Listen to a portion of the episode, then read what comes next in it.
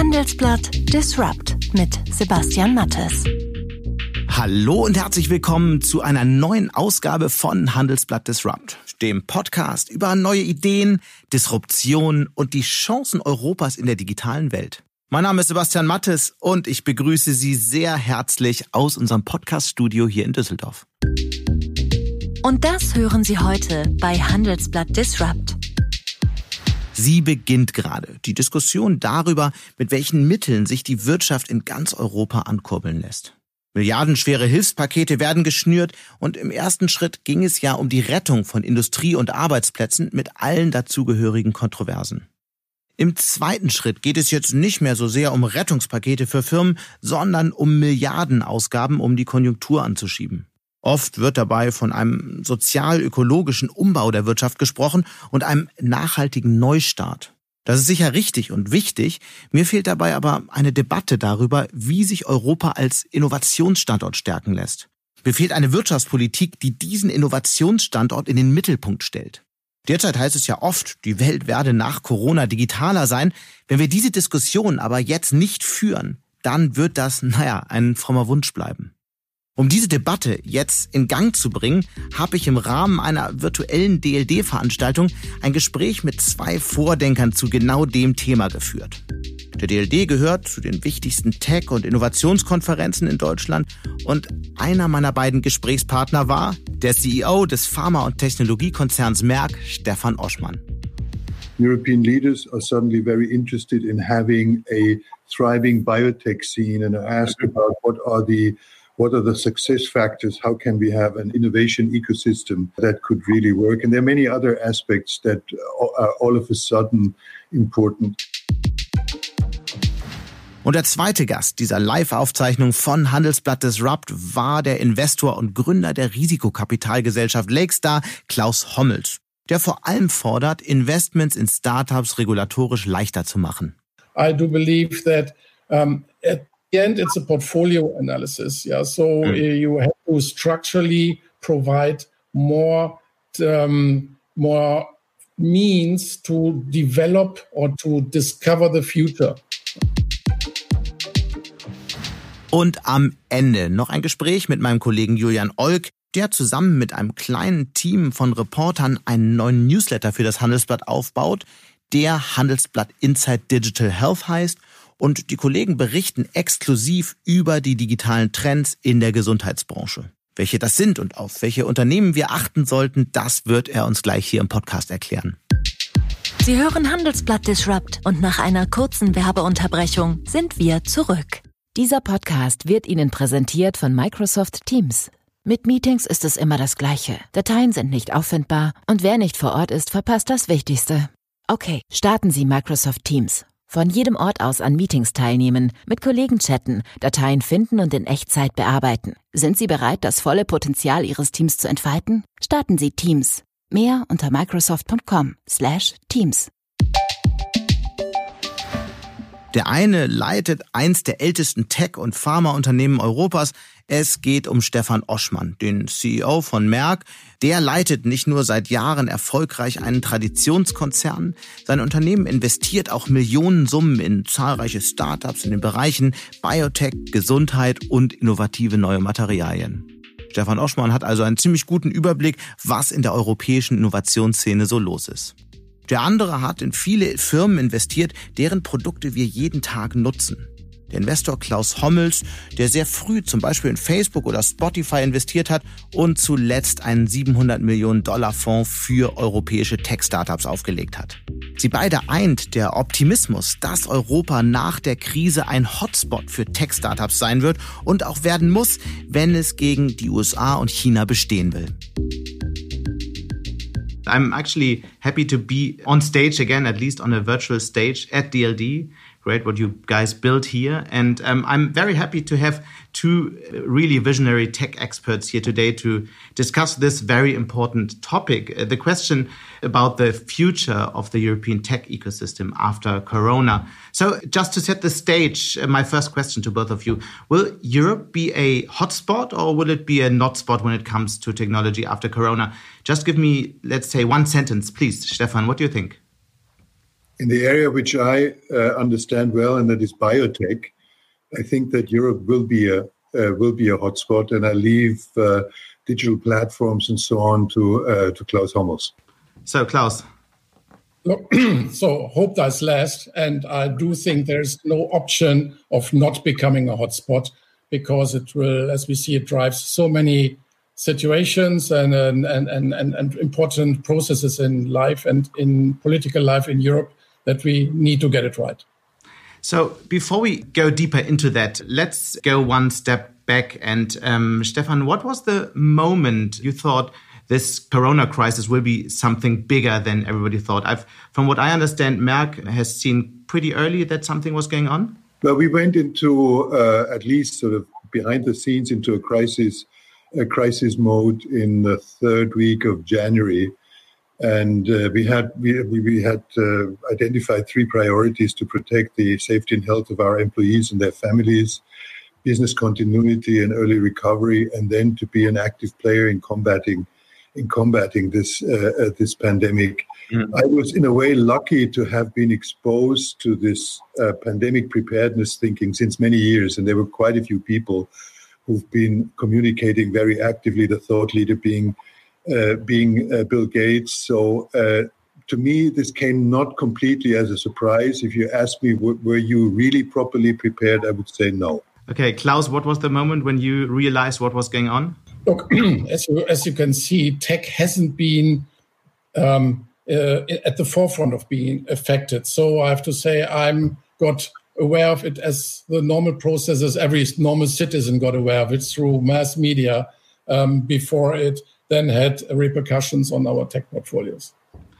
Okay. And uh, Stefan, a couple of weeks ago, you said it will take at least 18 months until we have a corona vaccine. If we are lucky, Merck is also doing research in that field. 18 months, is that still what you expect? Well, so, so Merck, uh, Merck has different businesses. Through our life science business, we're working with 45 vaccine projects. And we mm -hmm. we're supporting these and we're setting up the. So you have all the insights we know, need to know now. So, uh, what I was saying was that if we are super lucky, we may have a vaccine later this year. Mm. Uh, if we are just lucky, we may have a vaccine around this time next year. Today, Moderna, a US company, has published phase one data that are, re- that are really very promising. You know, they, uh, they seem to have full seroconversion. It's a totally new technology. It's called mRNA. I'm not. Don't be afraid. I'm not going to go into details, but it's an it's a sort of re- revolutionary new technology. And there are two German companies, CureVac in Tübingen and uh, and BioNTech in Mainz, who are also leaders in this in this area. So I'm I'm optimistic about vaccines. At the same time, we must we must be aware of the fact that if we have a vaccine, it will not be used in mass uh, administration early on. Now, if this was a disease like Ebola or so that kills 50 or 60% of the people who get infected, that's a totally different story. But this, uh, this virus causes a mortality, let's say, between, I don't know, 0.5 and 5%. So you need to be really sure that such a vaccine is properly tested. So the time we have a vaccine, it will be used initially in high risk populations. Okay, so we have to realize this whole situation will go on for a pretty long time. So I would like to talk about the time, what's happening after this whole crisis might be over. So, how will the tech scene have changed in, let's say, 12 or 18 months, Klaus? What do you expect? What do you see now, and what do you expect uh, will happen then? What business model will get stronger and which will maybe fade out? So, what is your expectation? Well, so in general, I cluster, I identify three clusters. So, there are the companies that would have survived without Corona, so they probably won't survive now as well. Then you have a group of companies that profit from Corona, meaning like the uh, digital education, digital health, the Zooms of the world. And then there is this bracket in the middle, which had a functioning business model before Corona was there. Uh, and now they like like a GetYourGuide or others that do not have a functioning business currently, but it will come back. And the digital infrastructures allow these companies to, uh, re, to, to, react very quickly on, on, on these changes, meaning stop um, stop marketing right away, go into product development, and uh, really uh, foster and strengthen the advantages of technology. And when then everything opens up again, these will win, these companies, and they will win at the cost of the incumbents and, and of offline players. So, um, so structurally, I think tech, as we can see that already in, in public markets, is holding very strongly against it. So it is the asset class of choice right now. Could you give some examples for companies that you see or expect this kind of development? So, well, look, I mean, the Zooms, they had 10 million concurrent users. Sure, we have all talked about Zoom, sure. Mm-hmm. Yeah, in the vicinity. Yeah. So, and then you have uh, platform businesses like um, Glovo. so, I do believe there is a new cohort being minted right now. So, there are a lot of people that were like um, reluctant to get into this digital business are now forced into the digital business. We see some businesses like the Nebenans, the Glovos, where cohorts are currently onboarding these businesses that do not have customer acquisition costs because you get forced into it. And these are very high qualitative users as well because they suddenly take the advantages of these or understand the advantages of these businesses and become very loyal and long lasting customers. So, in terms of cohort analysis, no customer acquisition costs or fraction and very life long lifetime and loyal customers. So, that is something that is completely new. We're going to talk about tech fields in a minute that will develop more quickly, maybe. But before that, Stefan, I would like, I've read an op ed from you in Handelsblatt a couple of weeks ago. You wrote that the COVID crisis could be a chance. Is it also a chance for a push for the European tech ecosystem? And do you see this push already happening? I see a, a significant change in uh, in attitudes. You know, I uh, I've been contacted but by quite a few heads of government, ministers, etc. lately. Mm-hmm. It's, for instance, I mean, we as a company, we define vaccine uh, production processes and so on. And European leaders that were not really so interested in such things are suddenly very interested. European leaders are suddenly very interested in having a thriving biotech scene and ask mm-hmm. about what are the what are the success factors? How can we have a, a, a an innovation ecosystem uh, that uh, that could uh, that could really work? And there are many other aspects that are all of a sudden important. We also we, we also we, we, are the world's leading company when it comes to electronic materials. So all the things, all the materials you need for chip making. And we see that this business is booming right now, as many of the law, at least the large tech companies, are understanding that software isn't a decisive factor anymore, given given how chip design works these days, and they're going into uh, and, they, and they're very active. And Apple has been doing that since quite some time. Google, etc. They're very active in in chip design, and I see that among European leaders that they understand that we, in, in order to have some degree of autonomy in Europe, that we also uh, uh, need to strengthen our hardware base. Mm. Let's for a minute go back to the biotech startups because for years I've um, read articles on scientists leaving Germany, going to the United States. Big biotech clusters were developing around Boston, for example. So, do you think this interest in the biotech scene is sustainable now, or is it only now in the crisis and in a couple of, let's say, two years or so, they will be forgotten again. Because to be honest, in the last years, nobody really was interested in them, right? Well, you know, that's, let's say, in the public media. But, the, you know, if you look at the investment levels from, uh, from venture capital, from uh, from uh, family offices and corporate v, uh, corporate VCs into biotech. That's at a very high level. So I I expect that this will continue to be uh, to be thriving going forward. And it's not surprising that, for instance, right now, if you look at this mRNA technology, that is kind of the hottest technology in this whole thing, that two out of three leading companies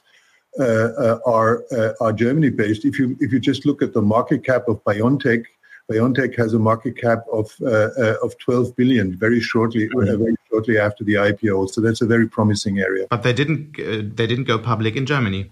Yeah, but they're headquartered they're headquartered in Germany. Uh, they have m- much mm-hmm. of their science base in Germany. But you know, any biotech company today is global. Now let's talk about because when we look into the world, we have these two tech superpowers, China and the US, and there is a big battle going on several tech fields. And I always wonder what could the role of Europe be? So this is what I would like to discuss with you now. What are the tech fields you feel Europe could play a major role, not even against US and China? Are there things only Europe can do or Europe can do better than everybody else? This would be interesting. I mean, maybe Stefan, maybe you start. Well, I was with a government delegation in Israel lately, and we have a long history in Israel. We, as a company, we're operating there since uh, more than 50 years, and we have close relationship with the Weizmann Institute and Hebrew University. And on the way back from Israel, uh, uh, government representatives asked me, "So, what do we learn? What do we learn from Israel? Because yes, there's the U.S., there's China. They're really, really uh, successful and powerful in innovation, but there are examples like Israel, or Estonia, or Korea." who are small or, or medium-sized countries who've also developed an innovation ecosystem that works and that applies both to the data and digital field as well as to biotech and, and hardware uh, and so on. And what I what I see in these countries is that you have an early uh, cooperation based on a clear government policy between academia, public sector, venture capital, and uh, corporates, and that you often also have the military involved. I mean, look at the, the history of Silicon Valley. That was really uh, uh, uh, uh that was really the military that uh, that got that that got that started. Mm. Where Europe could, from my point of view, where Europe would have an inherent strength is again in the health area. We have health, we have a healthcare system that is in most European countries somewhat centralized. We should have access to healthcare data. Obviously, we need to protect uh, uh, data privacy, data sovereignty, and so on. But we could actually, by making these data available in a uh, in a uh, in an appropriate in an appropriate way, we could create a really big advantage uh, for Europe. Klaus, what do you think? What are the strengths of Europe? What are the tech fields Europe play a major role in? Well, look, I've, we do have 1,500 world market leaders in Mittelstand in, in, in, in certain sectors. And as Mr. Oschmann pointed out, we're very strong in academia. Um, I just, and uh, lately, socially, entrepreneurship has become way more uh, an, an, aspiration among young um, people and young academics. So, but uh, we haven't had a decent funding environment. And it's sometimes it takes some time. You're you're developing the future, meaning not everything is logic. You have to give them not enough money to try out until uh, an idea is viable or not. So, look, the the biggest companies that we have in Europe, like Spotify or Zalando, they just existed because they had special financing situation. Yeah? So Tengelmann put very early on a lot of money into Zalando when everybody was thinking, what did they smoke? Uh, that to put a 20 million and a 200 valuation that early on. Or Spotify, they are just were lucky that they were second time entrepreneurs and could start finance the first five, six, seven million themselves. So if that hadn't been the case, uh, these two together would have uh, roughly now 40 billion market cap that didn't exist.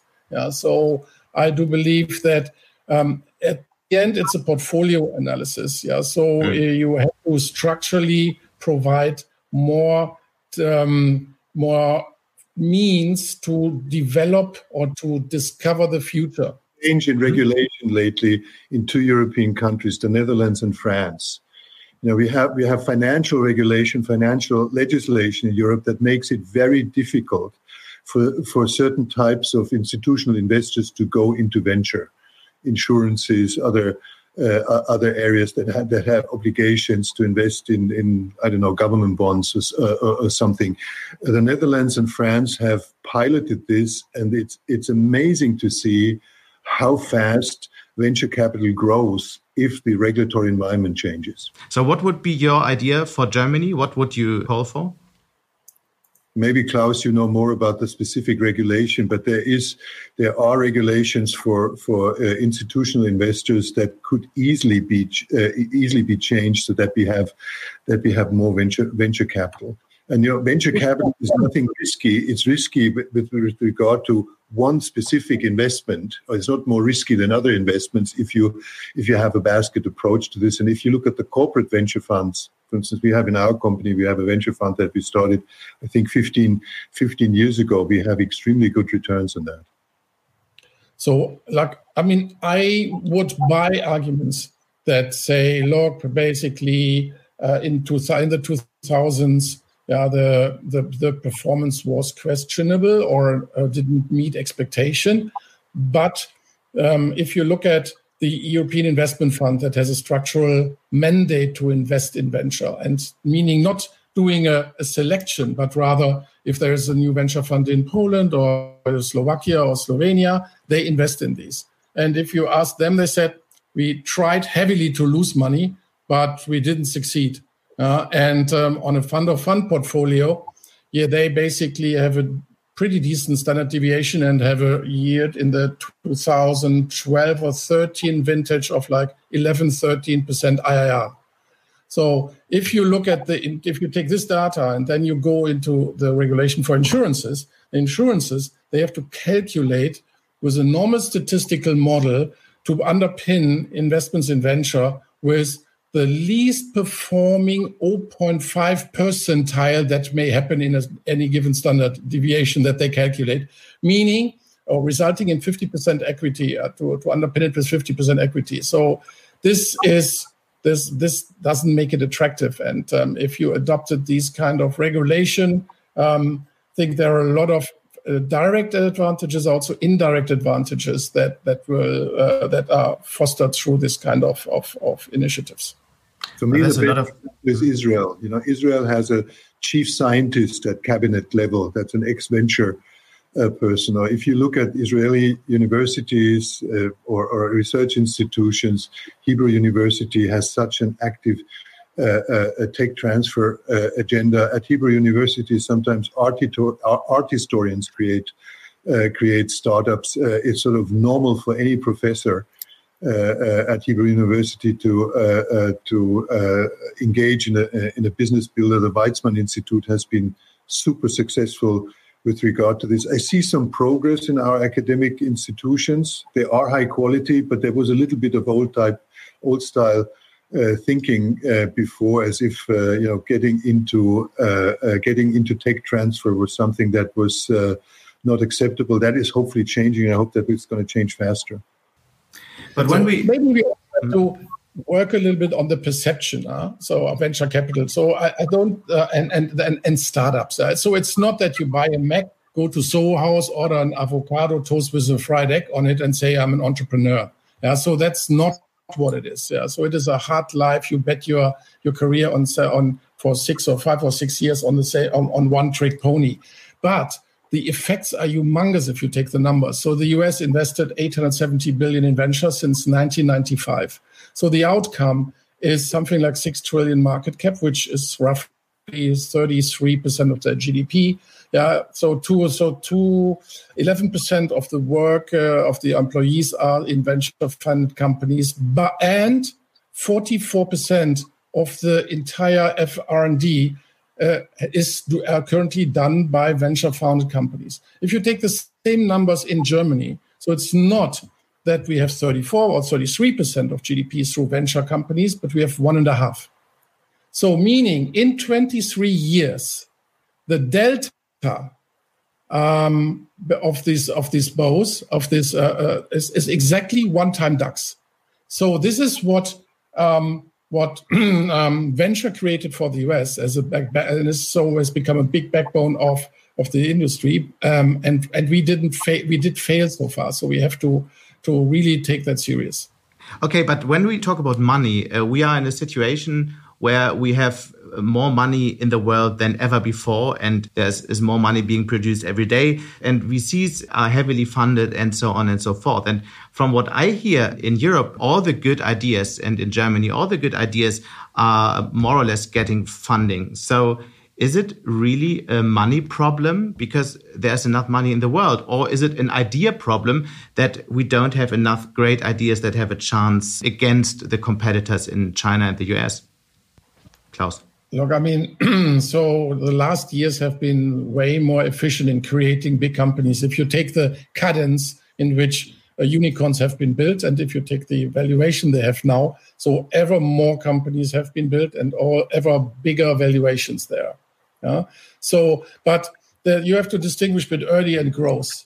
Uh, so I do, I, I'm really heavily advocating that we do need to fund the growth companies ourselves. So otherwise, we do not happen. Just give you an idea. So, like two years back, we did an analysis which of the big platform businesses that had not been listed yet, the, they raised um, the 25 platform businesses. They raised something like 64 billion in eight years. Yeah, German uh, European companies took part in 14% of the financing rounds. They invested 1.9% of the capital and are represented with 1.4% in the cap tables. So, yeah, so you can say, look, they got financed, but uh, if you say German, uh, Europe should have a self-esteem and and uh, and be proud and should play a role in this, then well, by every metrics you make, inhabitants, GDP, we should be uh, in a punchline of something like 20, 25%. And we happen with 1.4%. I think that is clearly under representing what we are. And that is something which needs to only be, can only be repaired by um, being able to take part in, in cap tables of very successful companies. Stefan, what do you think? Is there enough money in the world? And, or do we need more European money? In the world, yes. And specifically in Europe, let's say in biotech, there is okay seed money. And also when when Series A are run or so, this is usually this is usually also okay. Let's say in my field, a Series A would be an individual investor would kick in 10 million or so, and a, a, and a Series B would be 50 to 100 or so. What is really what is really lacking eh, is uh, is growth is growth money, but money is one thing. I think that actually there are plenty of good ideas in Europe, and there are plenty of good people in academia and in many other uh, in, in many other areas. What is lacking is a dedicated government policy and a coherent innovation ecosystem in which people cooperate without borders without mm. saying, oh, this is private sector, this is public sector, this is academia. Will the government ever move in that direction, or do we have to wait until we really have a chief scientist in the cabinet? Uh, I have over the past uh, uh, weeks and months, I had uh, plenty of interaction, interactions with, with government people in Germany and other European countries, Asian. Asian countries, my my impression is that, let's say, when we speak for the German side, that uh, this crisis was really a major wake-up call for our politicians in that uh, in that respect. Mm-hmm. Um, I, I, I, had an opportunity to uh, uh, to interact with Ursula von der Leyen this uh, this morning. I mean, for instance, the uh, the EU has started a pledging conference for vaccine development, where they where they brought together eight, or they're bringing together eight billion on a global basis. I think the EU is going to uh, probably copy what the US is doing with BARDA. That's an, uh, a, a, vehicle to invest in innovation to address to address the crisis and so on. So um, I am cautiously optimistic. Oh, that's good to hear. How about you, Klaus? Are you optimistic? Will Corona make everybody understand what is at stake, right? That we really need a bigger push for the tech ecosystem. Yeah. So look, at, at the beginning, I was sort of uh, I had some sympathy that it is an abstract thing if you are a politician and, and suddenly the internet comes along. Yeah, but at, at latest, at the moment, then when they discovered that it is way more efficient to have a nice algorithm in in, in Facebook for uh, for for elections than gluing some nice pictures on some trees. Uh, so you could have seen that um, that technology is very very powerful, and um, I do believe that um, in general the, the perception is now there. And ideally, they have to go into two directions. So, one is the financing part, and I did already allude to it. But the other, for me, is system critical infrastructures, uh, where you need to be aware which ones would you want to control and which ones um, you cannot lose. Yeah? To give you an example, if any, of any of us in Europe uh, doesn't want to touch cash anymore, so if we want to pay, we do that with MasterCard, Visa, or Amex. This is all US technology and it's a technological backbone in the US. So if that's suddenly taken away, we do not have consumer payments in Europe anymore. Is that something that, in terms of autarky to be the captain of our own fate, something that we should strive for? No, I think it is a vulnerability that politicians should think of. And I'm sure that there are some more fields like this which which deserve attention on on a, on a, on a European scale. I've said that in the beginning, and we have talked a little bit about technology, but I'm not really satisfied with what I've heard from you. And I know that you both are real visionary tech experts. So I would like to know from both of you, like two or three technologies you really find fascinating at the moment, something that keeps you awake at night, maybe or not. But um, and also something that really could play a bigger role in Europe. So Stefan, maybe start with you. So what exactly? Maybe some some company you have seen, some trend you see. What is it? Well, let's say in, in, in biotech, um, it is it's clearly this mRNA technology that is so super hot right now uh, that can be used for vaccines uh, uh, against uh, against corona. That can be used in cancer treatments and so on. That's an area I would watch very very closely. And there there are several players coming up. There's still there has been a lot of hype about CAR T and so-called TCRs. These are cell-based cell-based therapies. I'm a bit concerned about Europe. For instance, China has, I think, 150 clinical trials with CAR T, and Europe has 15. But there are some very interesting, uh, uh, interesting uh, uh, companies there. When it comes to the other business, I'm very active in semiconductor. We're deep into uh, quantum computing, and I think that uh, Europe has a chance to be to become a major player in this area. This is still very, uh, very early. Obviously, we have the Googles and everybody else in this super active, but this is there's so many startups in quantum computing. We have with our venture fund, we have invested in uh, in uh, in se- several of them. And a, a, totally unrelated thing that I am uh, very much in love with, and where we have several important European players, is in the food area. We are investing in what is called future meat, i.e., that is make meat real meat, but not from animals, but in uh, in cell culture. And you can do this with any type of meat, with any type of fish, and the uh, and it looks as if the uh, the ecological impact of that is extremely uh, extremely beneficial. Did you try that already? I've tried it. Uh, How is it? Uh, I, I, tasted one of the first burgers um, uh, that was made. This one burger cost at that time two hundred and fifty thousand dollars, uh, and it tasted more like two dollars or, or, or, so. But there is so much, uh, it's so much progress happening, and you know, it's we can you can make chicken. We, we now we've we've recently invested in a company that makes mozzarella that uh, that that way. so to to avoid that people have to eat baby mozzarella. It was a joke, obviously. um, um, so uh, I think that also while, some people might find this this notion strange or even disgusting, I think there's a lot of future uh, in, uh, in, in food technology because if we want to make an impact on this uh, on the environment and on this planet, we really need to think differently. How about you, Klaus? Yeah, it's funny that um, Stefan mentioned this food tech. Yeah, so um, I, have been um, investing in the, into this for some time with um, Impossible Food or le- same for leather um, and for dairies like with Modern Meadow or, and uh, Perfect Day. so I think this is when I look at it on a helicopter perspective, there's always very big disruption when several trends come together. And in, in this field, you have clearly the um, cost for DNA desequencation and the power of computers in then working with these kind of data and the cost of fermentation, where these three things come together and allow um, in, in some period of time that maybe proteins that are necessary to to to create food are cheaper from the artificial world than from the from the original world, and that will will help mankind a lot. So that I've been looking a little bit, and I do think those kind of things Europe is um, um, should have a, have a, uh, actually good chances. But many stories um, in in that field you hear from the United States, right? At the moment. Yes, money's going into that. Field. from the United States, yeah, because they're they're faster. Maybe also they were more courageous and giving them a little bit more early more money.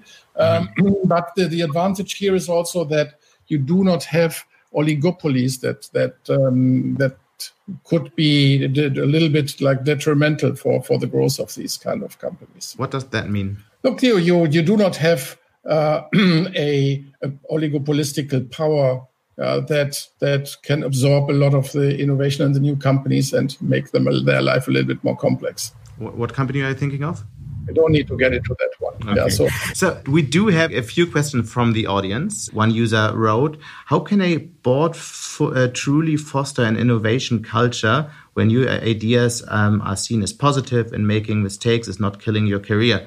It's a bit longer question, but I think that's the point. And I think you have some experience in your company with that. So give us an insight how innovation works at Merck. Well, you know, we were, let's say, if you go back a bit more than 10 years ago, we were a very traditional pharmaceutical and, and, and chemicals company. And we embarked uh, on a complete transformation process. We have defined corporate values, and these slogans always sound a little bit cheesy, but we really mean it. And we're saying we're curious minds dedicated dedicated to human progress. That means that we have joy in developing new things. Minds means we're rational, and we want to do this for a for a purpose. Uh, and in, and then we've done a lot many things of opening up. We have opened uh, innovation centers in China very very successfully. We have I, I was talking about our venture funds. We have incubators, accelerators in Israel on the west coast and we embarked on a on a very serious digitalization uh, uh, effort, which helps us uh, helps us right now. Uh, we have founded several joint ventures. For instance, one with Palantir. It's called Syntropy on managing cancer research data. We have moved this in the COVID crisis to be dedicated 100% toward toward COVID research, and we have changed our organization. We have an innovation uh, organization, a business builder, an enterprise builder. We're spinning, we're creating an environment where individual employees who have ideas get funding as if it was from a venture fund, and they can. How how does that work? How does that work? That's interesting concept. And, and, and it has provi- it has already provided significant financial uh, financial returns to us. I don't want to say that we are a superior company or something, but we have we took uh, we took a conscious decision that everything in our company is about innovation and curiosity. We are very financially minded at the same time. We're very purpose we're very purpose minded, and we think that the combination of this really helps because people want to obviously they want to make a career, they want to have money, they want to have some security. What they want to work on something that is fun, and mm-hmm. they want to work on something that is good for this world. And if you try yeah. to combine this, and we're by no means perfect you can create a culture where you can overcome the inherent bureaucracy tendency that any large organization has. Another user question, Klaus, um, I think that's best for you, is not any single company too small to compete with the big tech companies in China or the US. And the idea are next generation cooperatives of many European companies a possible solution to well, compete with the big? Pretty complex to me. Uh, so um, um, it has always been like that. Yeah. So and, I've just discussed with with Mike Moritz from Sequoia. I mean, if you're afraid of of breaking uh, of of getting into competition with the big ones, then um, then then you don't shouldn't start because that will come and it has always been there. Um, the only difference might be where we need to make sure that we have a smart regulation if it becomes systemic. Uh, so because if then if you do have a you need to have platform neutrality um, and uh, and these kind of things are compulsory because if competition gets hindered on that end then it is very structural and um, and we need to make sure that there is a level playing field for all the innovations to succeed. Great. Okay. So we come to our last question already and um, i would like to know from you guys what Corona will change in your personal life, maybe with a tech perspective, but it doesn't have to be. What will stay after the crisis? Klaus. I think the, the likelihood of video conferencing and not flying so much, uh, which is basically driven like this. Really? There's the cohorts that. Oh, God. I, I hate video conference because you can't walk around. Everybody, I mean, you know, if we would, would uh, talk at the phone, I could just stand up and nobody would wonder what I'm doing. So it depends on how much you fly. So I think historically, I, would have argued that you can do video conferences after you've met the person the first time in real life. So then there's a there's a certain trust there. Um, currently, we have swapped to video conferences only. We did investments where we didn't meet the founders in real life. And I do believe this is rather here to stay than to be an exception. Okay, we will see. Thank you very much. Stefan? We, I have in my company, we have quite a few people who cannot work through video conference because they really make things. They have to be, they have to be physically there. And majority of our colleagues has been, has carried on, uh, has carried on working. So I didn't, I couldn't spend all my time at the home office, but I did. And I was surprised how productive I was you know, I, I, I, canceled all the meetings where I uh, where I participate more for decorative purposes so. Uh, uh, I usually I travel to China once a month.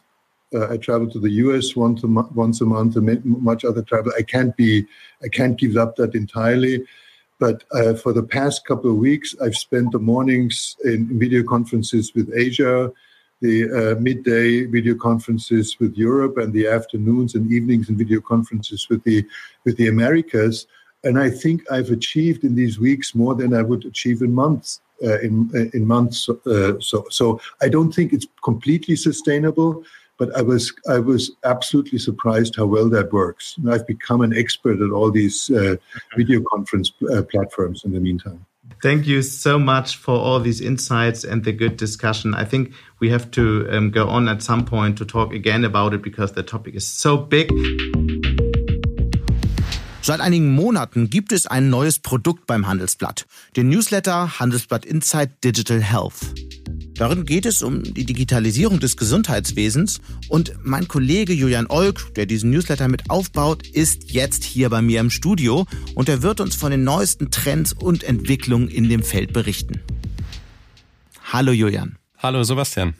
Warum sollte man sich jetzt eigentlich mit dem Thema digitale Gesundheit beschäftigen? Gibt es nicht wichtigere Themen, die Bewältigung der Corona-Krise zum Beispiel? Naja, das beides hängt ja ganz, ganz eng miteinander zusammen. Wir haben einen enormen Push sowieso schon beim Thema Digitalisierung mhm. im, im, Gesundheitswesen. Und die Corona-Krise sorgt jetzt nochmal extrem dafür, dass dieses, dieses Thema jetzt nochmal extrem weiter vorangetrieben wird. Dann lass uns das doch mal aufbohren. Was sind so die drei wichtigsten Trends, die du da siehst?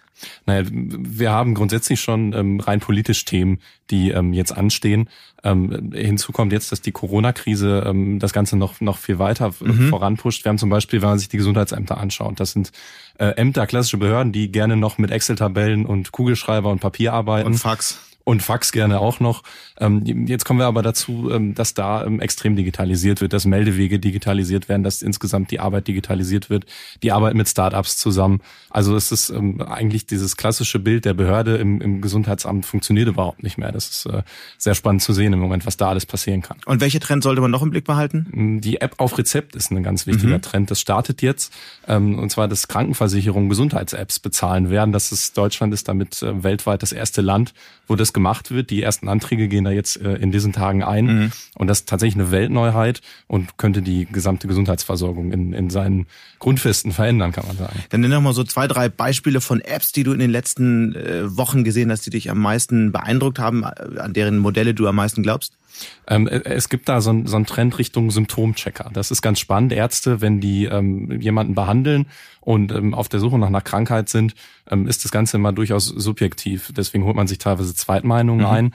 Ähm, Symptomchecker gehen da durchaus strukturierter vor. Also ich gebe meine, meine Probleme in die App ein und ähm, schaue mir dann ungefähr an, ähm, was sagt eine künstliche Intelligenz dahinter, was kann das Ganze sein. Da gibt es verschiedene, Ada Health ist da, ähm, die größte deutsche, die sind auch, auch ähm, ordentlich breit finanziert und ähm, international unterwegs, aber da gibt es immer wieder neue und das ist unheimlich spannend zu sehen, weil das wirklich ähm, nicht ähm, auf eine bestimmte Krankheit abzielt, sondern insgesamt versucht, äh, etwas an der Gesundheitsversorgung zwischen Arzt und Patient im Verhältnis was zu ändern.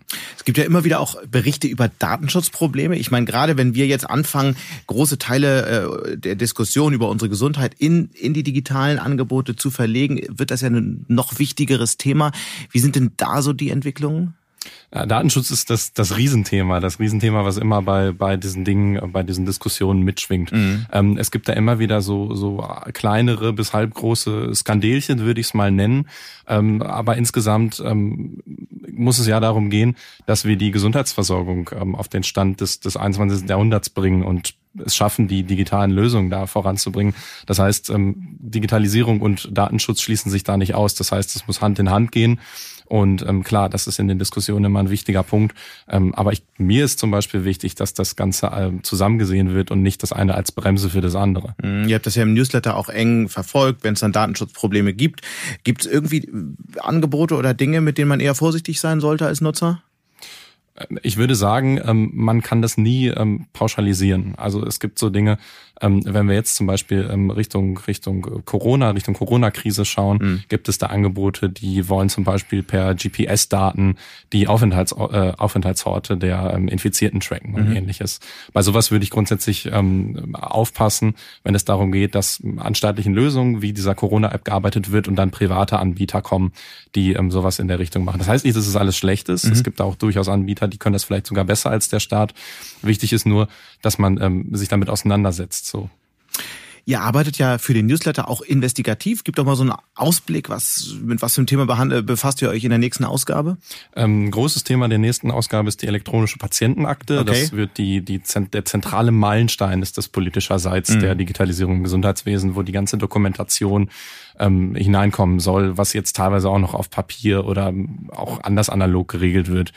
Ähm, das Ganze ist natürlich, da sind wir auch wieder beim Thema Datenschutz, mit einer enormen Sicherheitsarchitektur verbunden. Ähm, dieses ganze Gesundheitsdatennetz, was da entstehen soll. Die Anforderungen an die Industrie sind extrem hoch. Seit 2004 gibt es diese Pläne für die elektronische Patientenakte. Jetzt haben wir 2020 und die Akte ist immer noch nicht da. Genau. Sie soll dann nächstes Jahr starten, aber auch dieser Termin wackelt jetzt aus verschiedenen Gründen wieder, ähm, weil es da auch wieder Probleme gibt, dass die Anforderungen sehr hoch sind. Und jetzt kommt auch noch die Corona-Krise dazu.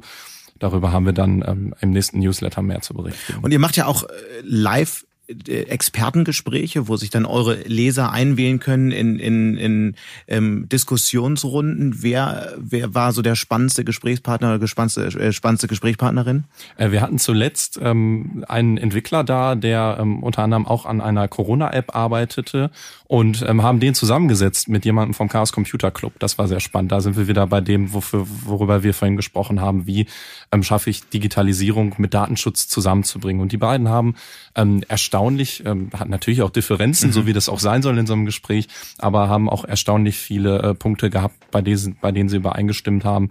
Das war absolut eine, eine, ähm, spannende, eine spannende Diskussion, diese beiden Seiten zusammenzubringen. Sehr spannend. Vielleicht nochmal zum Abschluss so zwei, drei Sätze. Wo kann man dich erreichen? Bei LinkedIn, bei Twitter, wenn man nachverfolgen will, an was ihr gerade arbeitet? Ja, selbstverständlich digital natürlich. ähm, äh, LinkedIn, Twitter, das sind so unsere, unsere Hauptkanäle ähm, bei Social Media, die üblichen, die man da so finden kann. Und die klassische E-Mail ist natürlich auch gerne immer noch dabei. Die Informationen zu dem Newsletter finden Sie natürlich nochmal in den Show Notes, genauso wie die Kontaktdaten zu den Redakteuren. Julian, ganz herzlichen Dank für diese Einblicke. Sehr gerne. Und damit sind wir dann auch schon am Ende von Handelsblatt Disrupt. Wie immer freue ich mich über Kommentare in unserer Handelsblatt Disrupt LinkedIn-Gruppe oder senden Sie mir einfach eine Mail. Auch diese Details finden Sie wie immer in den Show Notes.